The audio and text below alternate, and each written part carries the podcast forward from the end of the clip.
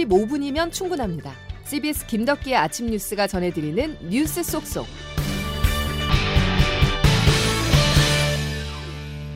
여러분 안녕하십니까? 2월 13일 김덕기 아침 뉴스입니다. 지진 발생 일주일이 지났습니다. 튀르키예와 시리아에서 숨진 사람이 3만 3천 명을 넘어섰는데요. 유엔은 앞으로 수만 명의 사망자가 더 나올 것으로 보고 있습니다. 그럼에도 아주 작은 생명의 신호를 찾기 위한 구조자들의 노력은 계속되고 있습니다. 첫 소식 양승진 기자가 보도합니다. 튀르키예 재난관리국은 현지 시간 10일 사망자 수가 2만 9,600여 명으로 추가 집계됐다고 발표했습니다. 튀르키예와 국경을 맞댄 시리아에서도 최소 3,500여 명이 숨진 것으로 나타났습니다. 두 국가를 합친 사망자는 모두 3만 3,200명에 달합니다. 실종자 수색이 진행되면서 사망자 수가 수만 명 이상 늘어날 것으로 유엔은 내다봤습니다. 암울한 전망 속에서도 기적 같은 구조 소식이 잇따라 전해졌습니다. 최대 피해 지역인 튀르키예 하타이 주에선 어린 소녀 다나가 무너진 건물 잔해에 갇힌 지 150시간 만에 구조됐습니다. 같은 지역에서 7개월 아기가 140시간 만에 구조됐고 임신부가 157시간 만에 극적으로 건물 잔해 밖으로 나왔습니다. 이와 함께 35세 튀르키예 남성이 149시간 만에 생還하는 등 72시간으로 알려진 생존자 골든타임을 훌쩍 뛰어넘는 구조 사례가 이어졌습니다. 튀르키예에 급파된 우리나라 해외 긴급 구호대는 지난 9일 구조 활동을 시작한 이후 모두 8명의 생존자를 구조했습니다. CBS 뉴스 양순일입니다. 암울한 환경 속에서도 기적의 소식이 들려오고 있지만 불안한 치안 문제는 걱정입니다. 일부 지역에서 약탈과 폭력이 벌어지며 현장을 떠나는 구조대까지 나왔는데요. 튀르키예 국민 사이에서 정부의 지진 대응에 대한 불만이 커지고 있습니다. 보도에 정영철 기자입니다. 전쟁 같은 상황 속에서 살아남은 사람들도 추위와 전염병 같은 2차 재난에 노출될 위험이 커지고 있습니다. 외신들은 생존자들이 종이 상자나 비닐봉지로 추위를 견디고 있다고 전했습니다. 이재명 캠프에는 화장실이 제대로 갖춰진 곳이 거의 없어 위생 문제도 우려됩니다. 구호품 도착이 늦어지면서 약탈과 방화 등이 빈번해져 이재민들은 불안에 떨고 있습니다. 빈집을 털거나 상점 창문을 깨고 들어가 물건을 훔치는가 하면 현금 인출기를 통째로 뜯어가는 사건도 발생했습니다. 약탈범 수십 명이 체포됐고 이 가운데는 식료품과 유아용품 등 생필품을 훔치려는 이도 포함된 것으로 전해졌습니다. 약탈 과정에서 총격전도 벌어졌는데 안전 문제로 구조 작업이 중단되기도 했습니다. 오스트리아와 독일 구조팀이 활동을 중단한 데 이어 이스라엘 구조팀이 철수를 결정했습니다. 오는 5월 조기 대선을 앞둔 티리키에서는 에르도안 대통령에 대한 심판론이 커지고 있습니다. CBS 뉴스 정영철입니다. 윤석열 대통령과 여당이 법치주의를 말하려면 생떼 뜨지 말고 김건희 주가 조작 의혹 특검을 수용하십시오. 이재명 대표 방탄에 대한 국민 비난의 화살을 돌릴 대상으로 영부인 김건희 여사를 포기할 수 없다는 스토킹 수준의 행태입니다. 국민들 앞에 대장동 사건에 대한 수사는 더 이상 검찰에게 맡기기 어렵다. 특검으로 가야 되는 것 아니냐라고 하는 공감을 얻어내는 단계까지 이르렀다. 정의당은 이대로 덮을 수 없습니다. 국회는 조속히 특검 도입을 위한 절차에 동참할 것을 강력히 촉구합니다. 차라리 더불어민주당 원내대표가 검찰총장을 겸직하고 당대표가 대법원장을 겸직하겠다고 하십시오. 사실 많이 억울하고 많이 힘들고 많이 괴롭습니다. 해술래 같은 수치입니다. 정치권이 특검 블랙홀에 빠져든 모습입니다. 더불어민주당이 김건희 여사 주가 조작 의혹의 대장동까지 이른바 쌍특검을 추진하겠다고 공식적으로 밝혔는데요. 정의당의 입장이 중요합니다. 특검 추진에 캐스팅 보트를 쥐고 있기 때문입니다. 백담 기자가 보도합니다. 민주당 조정식 사무총장은 검찰의 이재명 대표에 대한 구속영장 청구 검토가 비열한 망나니 짓이라고 비판하고 특검이 필요하다고 주장했습니다. 대장동과 김건희 여사 수사를 더 이상 검찰에 맡겨놔서는 안 된다는 요구가 크게 높아지고 있습니다. 대통령과 김건희 여사가 떳떳하고 당당하다면 특검에 즉각 응해야 합니다. 다만 특검 패스트트랙에 키를 쥐고 있는 정의당이 대장동 특검을 추진하겠다면서도 김건희 특검에는 속도 조절이 필요하다는 입장인 게 변수입니다. 이에 따라 김건희 특검보다 대장동 특검이 먼저 속도를 낼 수 있다는 관측이 나옵니다. 민주당의 한 지도부 관계자는 정의당이 먼저 대장동 특검을 제안했고 우리도 같은 생각이기 때문에 충분히 대장동 특검을 먼저 처리할 가능성도 있다고 본다. 특검은 순서가 중요한 건 아니다고 밝혔습니다. CBS 뉴스 백담입니다. 자, 이번엔 정치권이 아닌 법원, 검찰 쪽 시각에서 한번 살펴보겠습니다. 김중호 기자 나와 있는데요. 김 기자. 네. 자, 지난주 법원에서 도이치모터스 주가 조작과 관련해서 첫 판단이 나왔습니다. 네. 앞으로 검찰 수사 김건희 여사로 이어질지 관심인데요. 먼저 김 여사에 대한 검찰 조사 현재까지 이루어지지 않고 있습니다. 예. 더 나아가서 김 여사가 검찰 조사 대상이 될 수 없다 이런 법률적 논란도 계속돼 왔는데요. 가장 큰 이유 중 하나가 바로 공소시효 문제였습니다. 예. 예, 공소시효는 범죄가 일어났을 때 일정 기간이 지나서까지 범인이 잡히지 않으면 형벌권이 없어지는 것을 의미합니다. 뭐 즉 범죄가 발생하고 일정 시간이 지나면 검사가 아예 기소를 할 수 없게 되는 겁니다. 그럼 이제 도이치모터스 주가 조작 사건을 보시죠. 예. 이 사건은 검찰이 2021년 12월에 기소를 했으니까 어, 여기에 적용되는 혐의가 자본시장법이거든요. 예. 자본시장법은 공소시효가 10년입니다.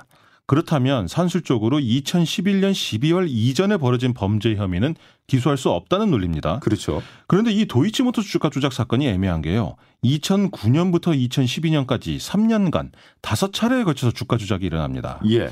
그런데 공소시효에 맞춰서 보자면 결국 2009년부터 2011년 12월 전에 벌어진 범죄는 기소할 수 없다는 논리가 되지 않습니까? 그렇죠. 근데 김 여사의 의혹이 제기되는 기간이 바로 2011년 초까지니까 바로 검찰 수사 대상이 아니다. 이런 주장이 나오는 거죠. 예. 그렇다면 김 여사에 대한 검찰 수사 어렵다는 말입니까? 지금까지 검찰이 주장했던 개념, 여기에 반대되는 개념이 뭐냐면 포괄일죄입니다. 말은 좀 어려운데요. 개념은 간단합니다. 앞서 말씀드렸다시피 주가 조작 사건이 다섯 차례 걸쳐 이루어졌는데 예. 이한건한 건을 개별 사건으로 보면 김건희 여사 의혹이 제시되는 그 기간에 있었던 수사는 불가능하다. 근데 문제는 이 다섯 건을 크게 하나로 보면 되지 않느냐. 예. 하나의 범죄로 보면 기소가 가능하다. 이 논리입니다. 아, 그런데 지난주에 있었던 도이치모터스 사건 1심 재판부 검찰이 주장한 포괄 일죄를 일부 인정했습니다. 아까 전 다섯 차례 범죄가 벌어졌다고 말씀드렸는데 1단계 범행을 제외하고 2단계부터 5단계까지 범행을 하나의 죄로 봤습니다. 예. 이렇게 되면 김 여사의 의혹이 포함되는 기간이 됩니다. 즉 기소와 조사는 할 수 있다는 말이 되는 거죠. 결국 이제 공은 검찰에게 넘어간 셈이 됐습니다. 적어도 공소시효 때문에 수사 대상이 아니다라는 말은 설득력을 잃게 됐는데요. 뭐 대통령실에서는 단순히 돈만 투자한 다른 전주에게 무죄 판결이 나왔다 이런 점을 강조하기도 했습니다만 그렇다고 해도 적어도 혐의 내용은 확인해 봐야 되지 않느냐 수사는 해봐야 되지 않느냐라는 주장에는 힘이 실리게 됐습니다. 예. 자, 그런가 하면은 검찰 이번 주에 제1야당 대표에게 구속영장을 청구하는 겁니까? 아무래도 그런 수순으로 갈 것으로 보입니다. 어, 검찰이 현직 야당 대표를 두 번 소환했습니다. 어, 지난주 금요일 조사에서 검찰은 질문지만 200쪽 넘는 분량을 준비했다고 하는데 어, 이재명 대표는 1차 조사 때와 마찬가지로 미리 준비한 33쪽 서면 질서로 대신하겠다 이렇게 맞섰습니다. 아마 검찰도 이 조사에서 뭔가 결정적인 진술이 나올 것이라 기대하지는 않았을 겁니다. 다만 두 차례 걸친 소환 자체가 사실상 영장 청구 자체를 전제로 놨다 봐도 무방하다 이런 해석이 법적에서 나오고 있습니다. 뭐 혐의는 대장동과 성남FC 의혹 전반이 되겠고요. 이재명 더불어민주당 대표 역시 이 점을 분명히 알고 있어 보입니다. 예. 다만 영장이 청구된다 해서 이, 이 대표의 신병을 확보하기는 쉽지 않아 보입니다. 뭐 아시다시피 국회 체포동의 절차 때문인데요.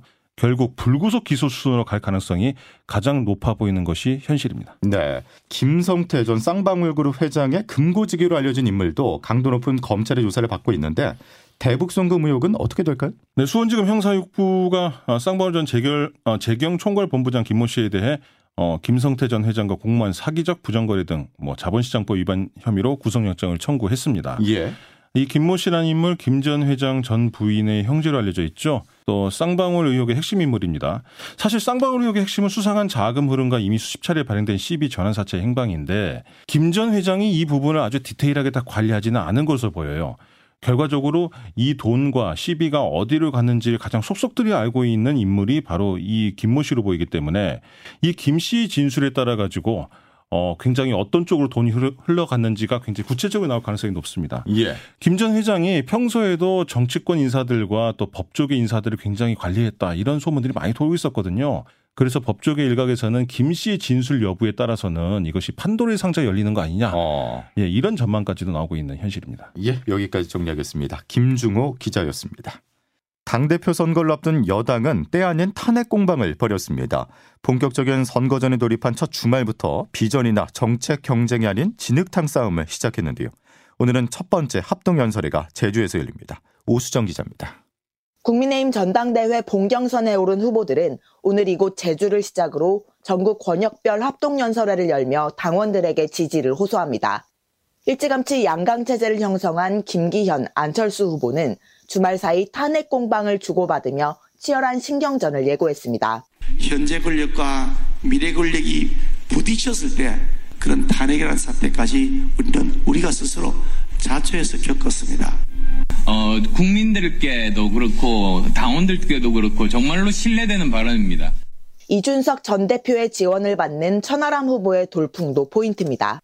천 후보는 윤핵관을 공격하며 반윤 주자로 자리매김했는데 친윤계를 향한 비판적인 당심이 천 후보에게 쏠린 것으로 분석됩니다. 또 이번 전당대회가 역대 최다인 84만 명의 선거인단으로 치러져 조직적인 표몰이에 한계가 있다는 점 또한 새로운 변수로 떠오르고 있습니다. 지금까지 제주에서 CBS 뉴스 오수정입니다. 서울광장으로 가보겠습니다. 헬로윈 참사 유가족이 서울광장에 세운 분향소를 옮기라는 서울시의 요구를 끝내 거부했습니다. 서울시는 계획대로 오는 수요일 분향소를 철거하겠다는 입장인데요.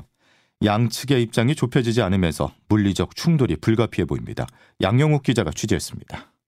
서울시가 헬로윈 참사 유가족에게 서울광장의 분향소를 이전하라며 최종 시안으로 제시했던 어제 오후 유가족들은 서울시의 요구를 결국 거절했습니다.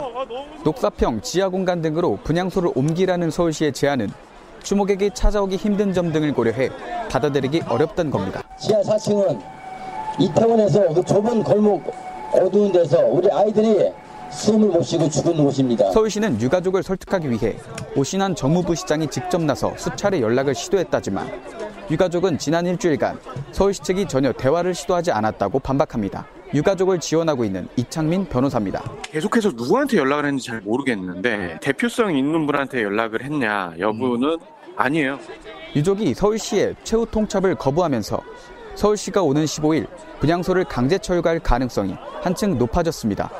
이에 맞서 유가족들은 강제 철거 예정일에 분향소 이전을 요구하는 오세훈 서울시장을 규탄하는 기자회견을 열 계획입니다. 서울시가 분향소 철거를 강행한다면 유가족과 물리적 충돌까지 일어날 가능성이 높은 만큼 상황이 더 악화될 것으로 우려됩니다. CBS 뉴스 양형욱입니다. 전국 장애인 차별 철폐연대가 출근길 지하철 승하차 시위를 다음 달 23일까지 유보했습니다. 그 사이 장애인 권리 예산 등 요구안을 두고 서울시와 실무 협의를 할 계획입니다. 앞서 전 장현은 오사훈 서울시장과 면담에서 접점을 찾지 못하면서 13일까지 지하철 시위를 중단하기로 한 바 있는데 시민 비판 여론을 의식해 한 차례 더 연기할 것으로 보입니다. 김덕기 아침 뉴스 여러분 함께하고 계십니다. 이제 기상청 연결해서 자세한 날씨 알아보겠습니다. 이수경 기상 리포터. 네, 기상청입니다. 예, 강원 지역에 많은 눈 소식이 있죠. 네, 오늘 강원 영동 지방은 많은 양의 눈 예보가 있어서 눈길 안전 사고에 유의를 하셔야겠는데요. 동풍의 영향으로 오늘부터 모레까지 강원 영동과 경북 동해안, 경북 북동 산간에는 눈이나 비가 지날 것으로 보입니다. 내일 새벽까지 예상되는 적설량을 보면 강원 산간에는 5에서 20cm, 강원 동해안에도 1에서 5cm 정도의 눈이 내려 쌓이겠고 일부 동쪽 지방은 5에서 20mm 정도의 비가 오는 곳이 있겠는데요. 이 밖에 오늘 오전까지 전남 남해안과 경상도 지역에는 어, 비가 내리겠고 내일 새벽까지 제주도에는 비가 예상됩니다. 서울 경기 지역은 오늘 흐리거나 구름이 많은 날씨를 보이겠는데요. 아침 기온은 어제보다 오르면서 서울은 영상 4.5도입니다. 낮 기온 전국적으로 온화한 날씨가 예상되면서 서울 원주 천안은 9도까지 오르겠습니다. 날씨였습니다. 강원에 눈 피해가 없도록 수시로 날씨 정보 잘 확인하시면서 대비하셔야겠습니다. 월요일 김덕기 아침 뉴스는 여기까지입니다. 내일 다시 뵙죠. 고맙습니다.